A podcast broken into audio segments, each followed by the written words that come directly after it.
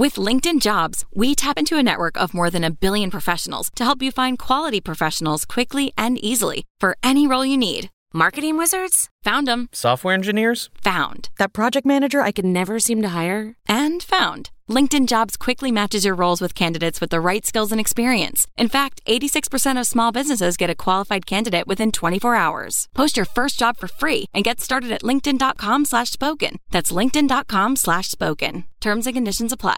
Welcome back, Crimeaholics. It's your host, Holly, and I am back today with another solved murder case for you all. As you guys know, we do a large majority of our cases in the United States, but I try to also be aware of cases that have taken place or are currently taking place outside of the country. Today's case is one that I stumbled upon while looking into another case, and it really caught my attention because of some of the crazy details as well as a very chilling mugshot. Today's case is taking us all the way over to the United Kingdom. Let's go ahead and get into the details of the murder of Sadie Hartley.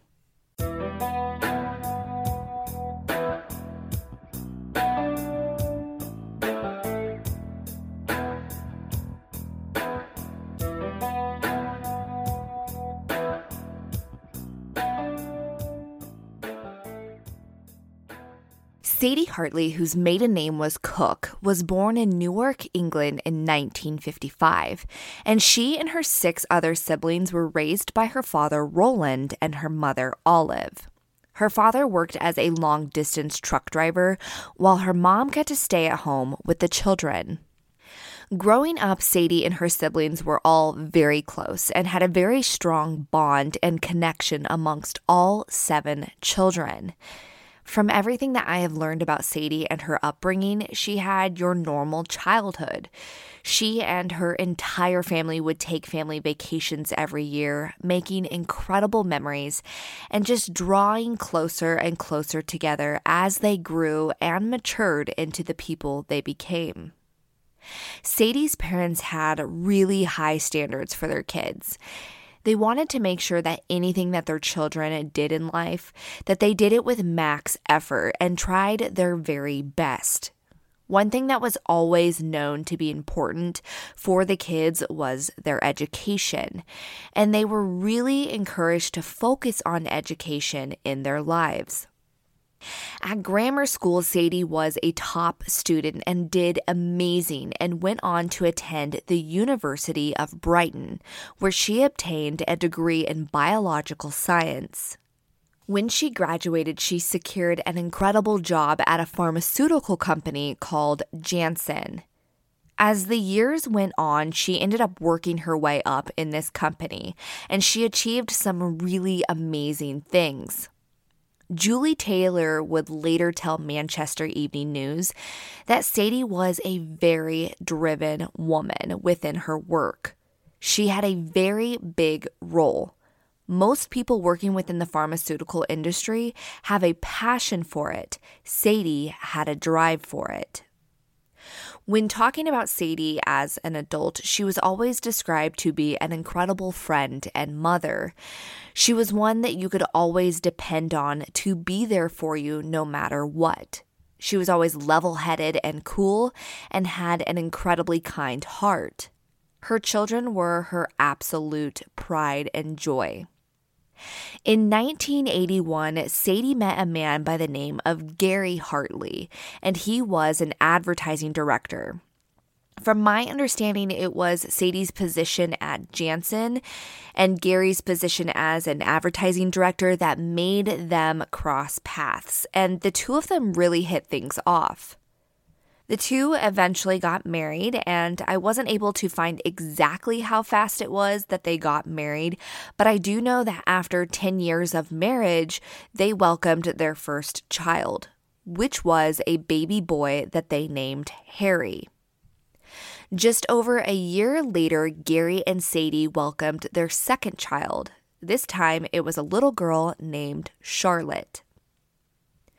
When Sadie had both of her children, she took as little maternity leave as possible because she was so driven and so excited to get back into work. That's just how much she loved her work life.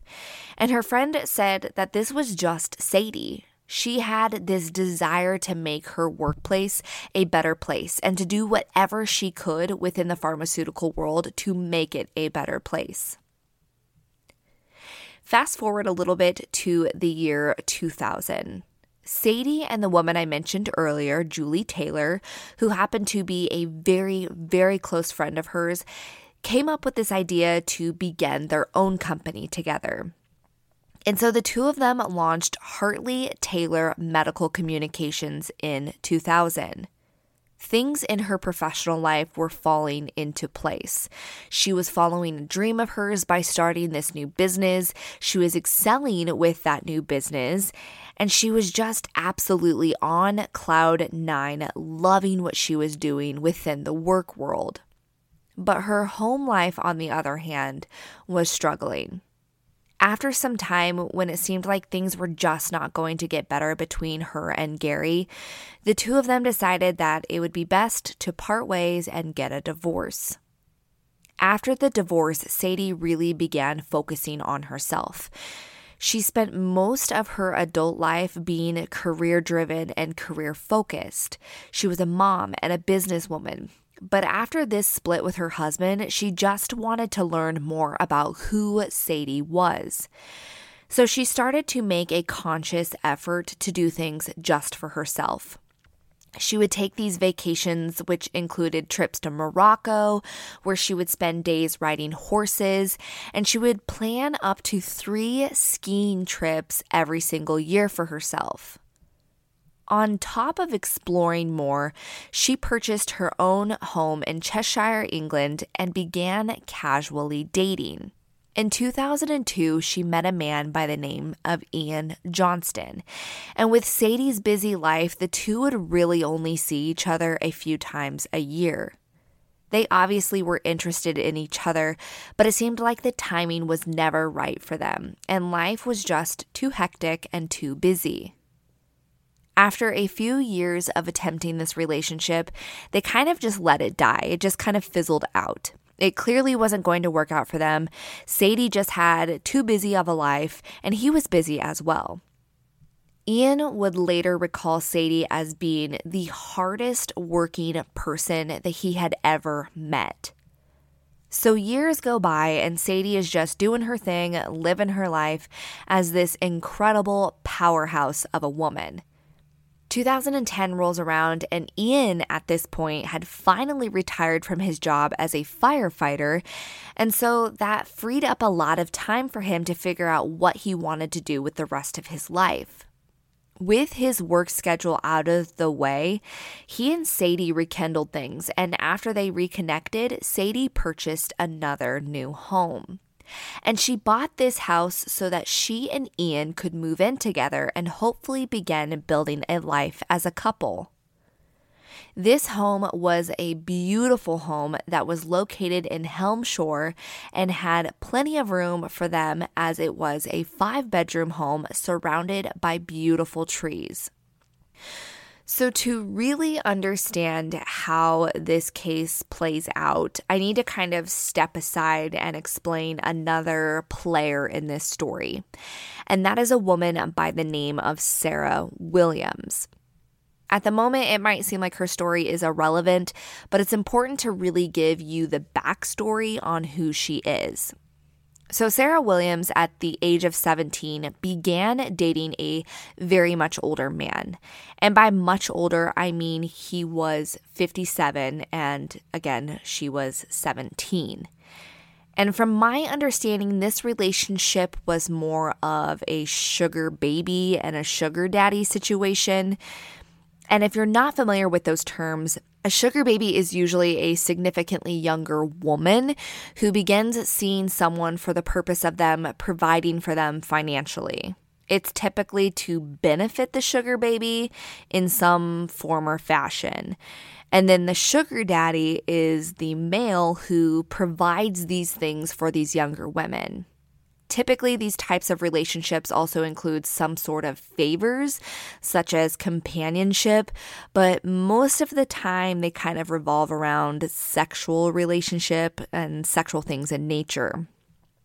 I also want to note that a male can be a sugar baby and a female can be a sugar mama. But for this particular story, Sarah was the sugar baby and this 57-year-old man was the sugar daddy. And this man was actually a very married man with a whole life and a whole family at home. But this man provided financially for Sarah. Now, Sarah says that she had experienced some trauma within her life that kind of turned her into the person that she became.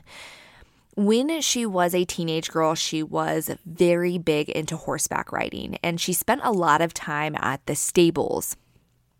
When she was 13 years old, she was leaving the stables one evening, and she was actually abducted by a man and held for over 6 hours.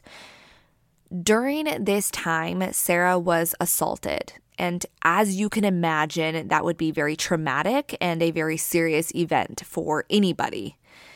I can imagine not only the typical physical trauma that she endured, but the mental and emotional trauma as well.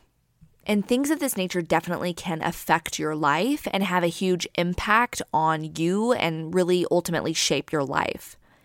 In 2006, Sarah moved out of her mom's house into a different house that was bought mostly with her 57-year-old sugar daddy boyfriend's money.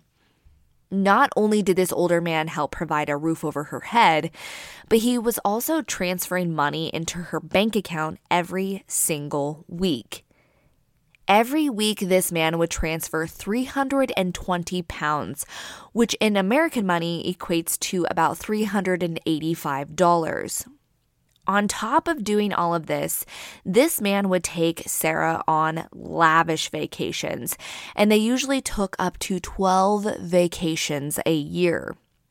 And according to The Express, one of these vacations was a 3-month-long skiing trip to Calgary in Canada. In the early stages of their relationship, Sarah really wanted this man to leave his wife and be with her, and when he refused, she became angry and upset. However, she wasn't that upset because their relationship went on for 18 years. And I'm not sure how much this man's wife truly knew about what was going on. In one article I had read from The Express, it stated that Sarah said that his wife knew within the first few months.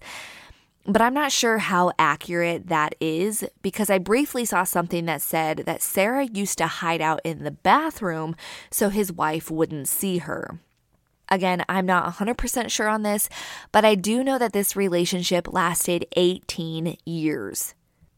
Just a few days before Sarah's 30th birthday, she drove past a ski resort called the Chill Factory in Manchester. Apparently, this place is UK's largest indoor ski slope. This place is a pretty awesome-looking place, and Sarah loved it so much there that she spent so much time there that eventually they hired her as a sales advisor. While she was there, she ended up meeting a ski instructor, and the two of them began dating.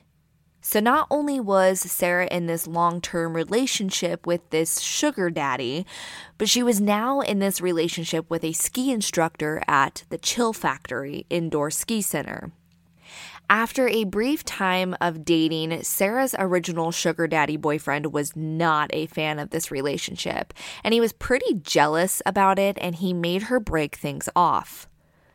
Not long after that relationship ended with the ski instructor, she started dating another man. This time, this relationship lasted longer, and it was this man whose name was Andy Poole, who had told Sarah that she either needed to choose to be with him or choose to be with that older sugar daddy boyfriend. Ultimately, Sarah picked the older boyfriend, and so she and Andy went their separate ways. So this is where Ian Johnston comes into this story. Ian and Sarah had met each other while they both worked at the Chill Factory. Ian was also a ski instructor there, and he and Sarah had discussed her getting some ski lessons to better improve her skills. They exchanged numbers, but instead of texting about ski lessons and when they were going to get together for those, they ended up chatting it up, and the relationship quickly turned into an intimate one.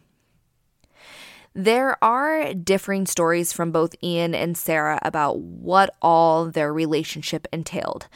According to Sarah, this was a very much a real deal relationship. They were truly for sure dating in her eyes, and they both were very into each other doing the whole dating shebang. But for Ian, he claims that that wasn't the case. This was a pure, fun interaction between the two of them, and it was strictly for the purpose of sex and entertainment in his eyes. And this relationship between Sarah and Ian took place in 2012. And it's important to stop here and note that, yes, earlier I mentioned that in 2010, Ian and Sadie decided to try their relationship once more after the first time it was too much to juggle. But after they decided in 2010 to get back together, the two still had somewhat of a rocky relationship. There would be times that they would be doing well and everything was fine, and then there were other times that things would get tough in the relationship and then they would call it quits. But every time they'd call it quits, they would end up back together working things out. So it was during one of these times that they were off as a couple in 2012 that Ian Johnston met Sarah Williams. The relationship, or whatever you want to call it, between Ian and Sarah only lasted for a month because Ian called things off because he once more got back together with Sadie. When he ended things, Sarah spiraled into this crazy obsession with Ian and was completely jealous and angry that he ended their quote-unquote relationship. And from the sounds of it, Sarah wasn't used to this kind of denial and rejection. She seemed like the type of woman who was always in control of the relationships and when they'd end. So this was new for Sarah to be essentially dumped, and she did not take it well.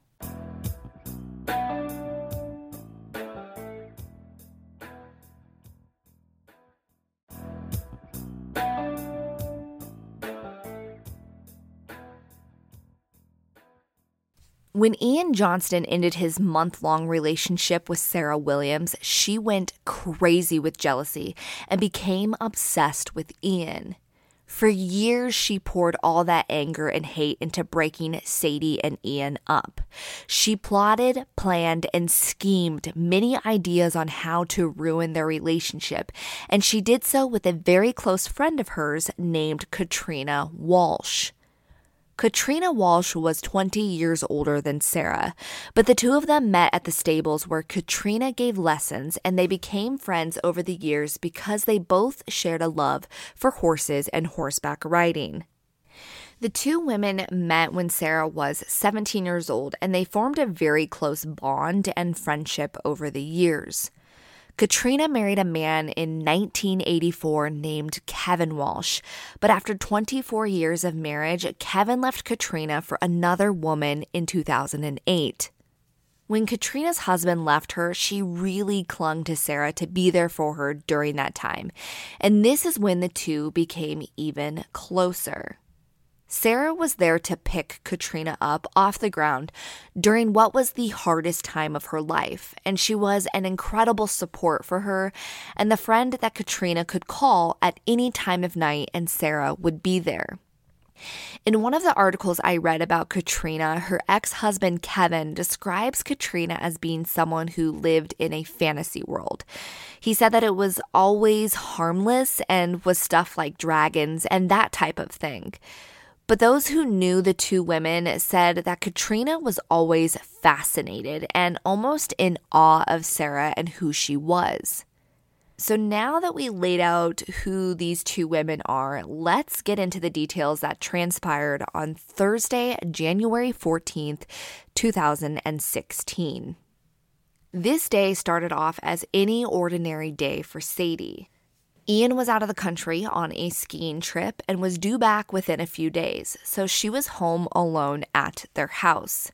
Sadie woke up that morning and got herself ready for work. She had a full day of work, and after work, she swung by the stables where she paid to board her horse. She went to check on her horse and tend to it before she headed back to her house for the evening. On the morning of January 15th, Sadie didn't show up for work, and this immediately set alarms going off for all of her coworkers. This was not like Sadie at all to miss work. As I said earlier, she was a very driven and passionate person about her job and the impact that she was making in the pharmaceutical world. She just wasn't one to no call, no show. After trying to get a hold of Sadie for a few hours, one of her coworkers decided at this point the best thing to do was to call the police. Because if Sadie Hartley didn't show up with no explanation, the only explanation for that is that something terrible was wrong. The police agreed to go and do a welfare check on Sadie, and when they arrived and knocked on the door, nobody answered. Now, the police somehow let themselves in, and I'm unsure if that was because the door was left unlocked. I couldn't find the exact details on that, but nowhere did I find it stating that they forced entry into the home. So I'm going to assume that the door was left unlocked and they let themselves inside. When they went in, they found Sadie Hartley deceased on the floor, and immediately it was very apparent that there had been a massive and brutal struggle that had taken place. The autopsy determined that 60-year-old Sadie Hartley had been tased with a stun gun and stabbed 41 times. Among those 41 stab wounds, Sadie also had defensive wounds on both of her arms where it had appeared that she held her arms up to fend off her attacker. She also had slash marks to her stomach and a slash across her face, as well as a couple puncture wounds to her head. After finding Sadie inside her home, the authorities immediately contacted her children as well as Ian. And what is sad about all of this was that this was supposed to be a very happy time for Sadie's daughter, Charlotte. The day before Sadie's murder, Charlotte had actually gotten engaged. So here is this young woman in the happiest time of her life and so ready to begin planning her dream wedding with her mother beside her, only to have her mother ripped away from her. How completely tragic for this family. And truly, my heart goes out to them as they were supposed to be planning a beautiful wedding, but instead they had to plan Sadie's funeral. After speaking with Sadie's boyfriend, Ian, they pieced together pretty quickly someone who may have wanted Sadie dead. And that person was Sarah Williams. Sarah Williams was arrested on January 17, 2016, just 3 days after the discovery of Sadie's mutilated body. The next day, Sarah's good friend Katrina Walsh was also arrested in connection to Sadie's death. Now, the authorities pieced all of this together really quickly, and come to find out, Sarah and Katrina thought that they were planning out the best way to get away with murder. This had been a plan that the two of them had been working on for 18 months before they executed it. And on top of all of this, the more they looked into things, the more they learned about Sarah. Sarah had sent a letter to Sadie pretty much trying to expose Ian for this alleged affair with her, and this took place in September of 2014. I'm going to read a portion of the letter for you guys just to show kind of what was going on in Sarah Williams' mind. Dear Sadie, I think you should know that Ian has been cheating on you for over a year. He's been having an affair with me since returning from Camp Suisse in August 2013. By his own admission, Ian is not in love with you, never has been and never will be. The lack of any form of chemistry or spark between you has been mentioned several times by different people who have no vested interest in either of you. The fact he doesn't love you is blatantly obvious for anyone to see and clearly backed up by the way he is behaving. We have been sleeping together and everything else that goes with it, week in and week out for some considerable time now. Have a look around the house. There's plenty of my things around the place. Has he even changed the sheets since we were last in there? The sex is unbelievably fantastic, the best he's ever had by a really, really long way. We have never been able to get enough of each other. Should you choose to talk to him about this, bear in mind it was not a one-off, an accident, or mistake, or any other form of excuse. This was a choice made freely over and over and over again for now more than 12 months because it was what he wanted to do. So I just want to take a second to remind everyone that this letter was sent in September of 2014. Ian and Sarah ended their physical relationship in 2012. From that point in 2012 until Sadie was murdered, Ian and Sarah had no physical affair.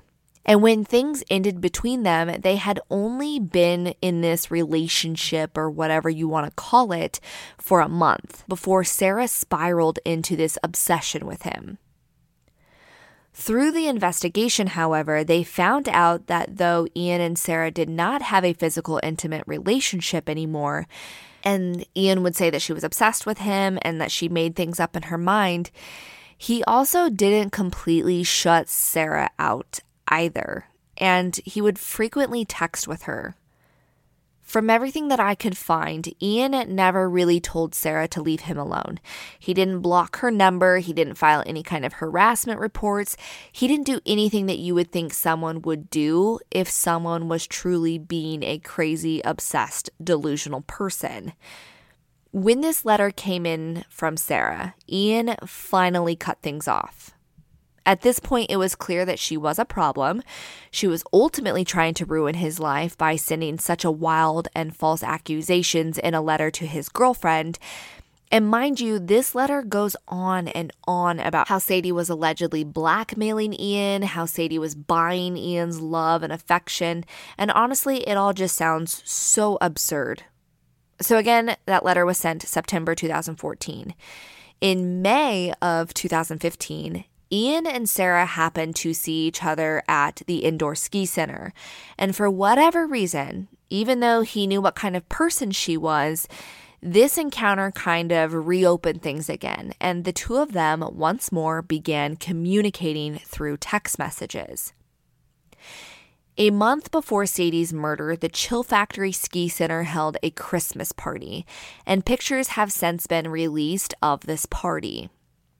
In many pictures, you can see Sadie and Ian sitting together looking comfortable and happy together, enjoying their time. But when you look a little bit closer at these pictures, you can spot Sarah Williams in the background sitting not far from where Ian and Sadie were seated. What's crazy to me about these pictures is that when these pictures had been taken, Sarah and Katrina had been plotting Sadie's murder for 17 months. So it's kind of eerie to think about that her murderer was just sitting right behind her and likely was thinking about her plot that she was hatching while she was sitting there looking at Sadie. It just goes to show that you truly don't know what people are capable of. Now, the month before this Christmas party, in November of 2015, according to the Manchester Evening News, Sarah had purchased a GPS tracking device and placed it on Ian's car. She tracked his every move at all times of the day. So leading up to the actual murder, Ian was continuing his conversations with Sarah through text messages. And I hate to say it, but these text messages weren't quick, hey, how's your day kind of messages. Just days before the murder, Ian and Sarah were exchanging some pretty racy texts, and on top of the text messages, some sexually explicit pictures were exchanged as well. In a sense, it seemed like Ian was slightly leading Sarah on, which ultimately seemed like it fueled the fire for her plot. Now, when they arrested Katrina and searched her home, they found years upon years of diaries that she had kept. And these diaries are essentially how the authorities were able to figure out that there had been over a year's worth of planning that went into this murder plot. And these diaries were a huge help to piece together the exact timeline of events. An entry from September 2014 read, "Sarah came home, so we caught up in endless murder plots for Ian's other half." Another entry from June 2015 said, "We're also seriously talking of getting rid of her opponent. I agree, it's probably a good play. She does seem to be a totally evil bitch." 2 months later, she wrote, "Wow. I may get to be instrumental in helping remove the awful woman. This may happen. Wow. I'm unexpectedly excited by it. I have no moral qualms, just as serious, don't let us get caught." In September, Katrina wrote about an idea that she and Sarah had for their murder plan, and it was a way that they thought would be a great way to throw off the authorities and for them to think it was someone else who committed the murder. This idea that she wrote about was that the two women would place an ISIS flag at Sadie's home after the murder. So when the authorities started looking into the murder, they'd assume that it was some sort of an ISIS attack. Which all of these writings and things she talked about just seemed odd. And it's almost as if this was a game to Katrina. If you notice, she speaks about Sadie as being Sarah's opponent. She talks about how she feels like this is a good play to get rid of her. And if you look into her diaries further, there are a lot more entries that are just oddly worded and written. And this kind of goes hand in hand with what Katrina's ex-husband, Kevin, said about her. He said that she was always kind of in a fantasy world. It seemed like to Katrina, this entire plot was a game, that this was some weird fantasy world that she was living in. And Kevin had even said that there were times where it seemed like Katrina couldn't really depict fact from fiction. About a month before the murder in December 2015, Katrina wrote, "I will get a trip to Germany out of this. Took ages to wind down. All of this excitement of plotting the perfect murder." Authorities also learned that the tracking device was actually ordered by Sarah using Katrina's credit card, and that Sarah was going to give Katrina cash for it. It was through this GPS tracker that Sarah and Katrina had even learned where Ian and Sadie lived. Once they figured this out, the two women would do multiple drive-bys to get a feel for the home and the surrounding area, and just to scope things out to help them further their plan. According to the Mirror, Sarah even went as far as purchasing a second car with a false license plate so they wouldn't be detected. That is how invested in this entire murder plot she was. Enough so to go and buy a second car to try and not get caught.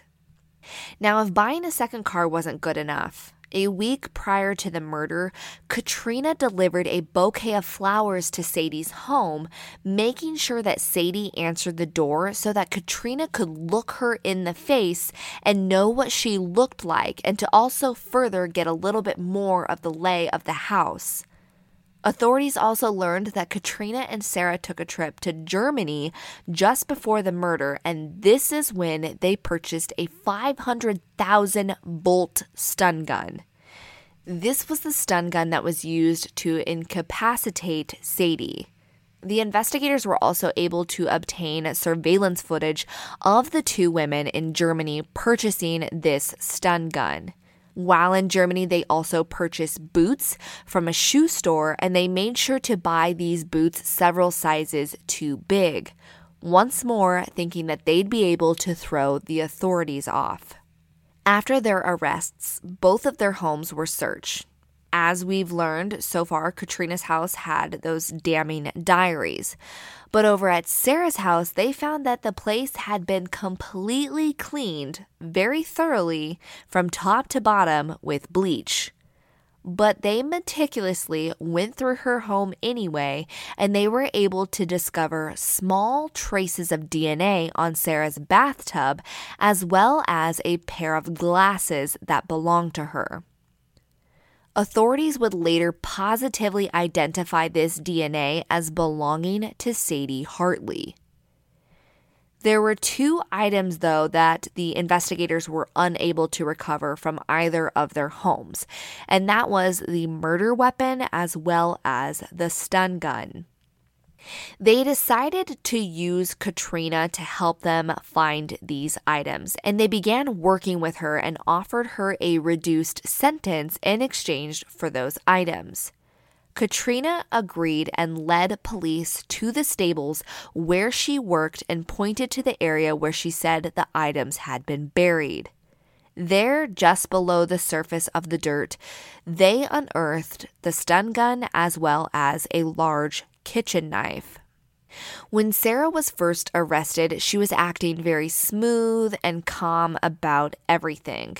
She didn't seem to worry about anything and almost seemed like she wanted to cooperate with the police. But the moment they presented her with evidence proving that her cell phone had pinged at the home of Sadie Hartley, her demeanor completely changed. She refused to answer any questions and continued to reply to every question with no comment. She thought that she had masterminded this perfect murder, but quickly after her arrest, she's being slapped in the face with evidence to prove that she was at that home. In July 2016, the trial began and lasted just over a month. It was revealed during court that on the day of the murder, Sarah Williams had faked being sick while at work at the Chill Factory so that she could go home and have an alibi. But the jury was shown CCTV footage of Sarah's car arriving at Sadie's home and then again eventually leaving. On August 17, 2016, after 7 hours and 9 minutes, the jury returned with a guilty verdict. Both Sarah Williams and Katrina Walsh were found guilty of murder. Sarah Williams was sentenced to 30 years to life in prison, and Katrina Walsh was sentenced to 25 years to life in prison. Now, a lot of people question whether Ian Johnston had some sort of involvement with this case. And while I can see why people would think that, the police ruled him out almost immediately. Many people feel a lot of anger and blame him ultimately for Sadie's murder. They feel that had he not been having this sexting relationship in the days leading up to her death, that maybe things would have ended differently. Of course, you can say and think up a ton of what-ifs in this case. What if he never met her completely? I personally do not believe that Ian Johnston had any idea that this would all happen. I feel like he was a man who enjoyed the attention from a younger woman and entertained those text messages with flirty texts back. Ian has apologized profusely for his actions, and he said, quote, "If people feel that in some way that I've let them down and that I'm responsible by texting, I'm profoundly sorry for that, and I'll regret it forever. I never for 1 minute believed that a few chuck-away ridiculous texts could ever lead to such atrocious events and such unimaginable loss for not just me, I know that, for Sadie's family, her kids, and our friends," end quote. Ian also went on to say that he was just in a really poor place and was vulnerable because he was caring for his terminally ill mother when he and Sarah began talking again. He said it was a bit of light relief talking to her. Sadie's two children have to go on living their lives without their amazing mother. Her son Harry said in a victim's impact statement that they got some justice, but it will never be enough. It will never bring back his mom, and that for the family and friends of Sadie, the pain and the grief will never end. These two women plotted and planned for over a year the murder of this innocent woman, all because Sarah thought she could win back Ian. It was a senseless attack, and thankfully these two killers weren't as smart as they thought they were. As I stated at the beginning of this episode, one of the things that caught my attention about this case was a very chilling and pretty disturbing mugshot.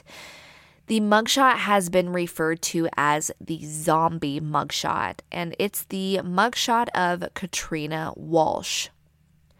Though she wasn't the mastermind of this entire murder, she played a very solid role in it and helped formulate this plan. I think you guys will agree at how scary and unsettling her mugshot is. So make sure that you are a part of our Facebook group. If you're not already, you can find it by searching CRIMEAHOLICS Podcast Discussion Group. In there, we share all information and pictures pertaining to the cases that we cover, and we also encourage all of our members to share all things true crime. Also, make sure you follow us over on Instagram at crimeaholics.podcast. And if you want more true crime content, you can follow me on TikTok at the same username of crimeaholics.podcast. Lastly, if you guys wish to follow me personally, you can do so on Instagram at crimeaholly. Crimeaholics, that is all for this week's episode. Until next time, be aware and take care.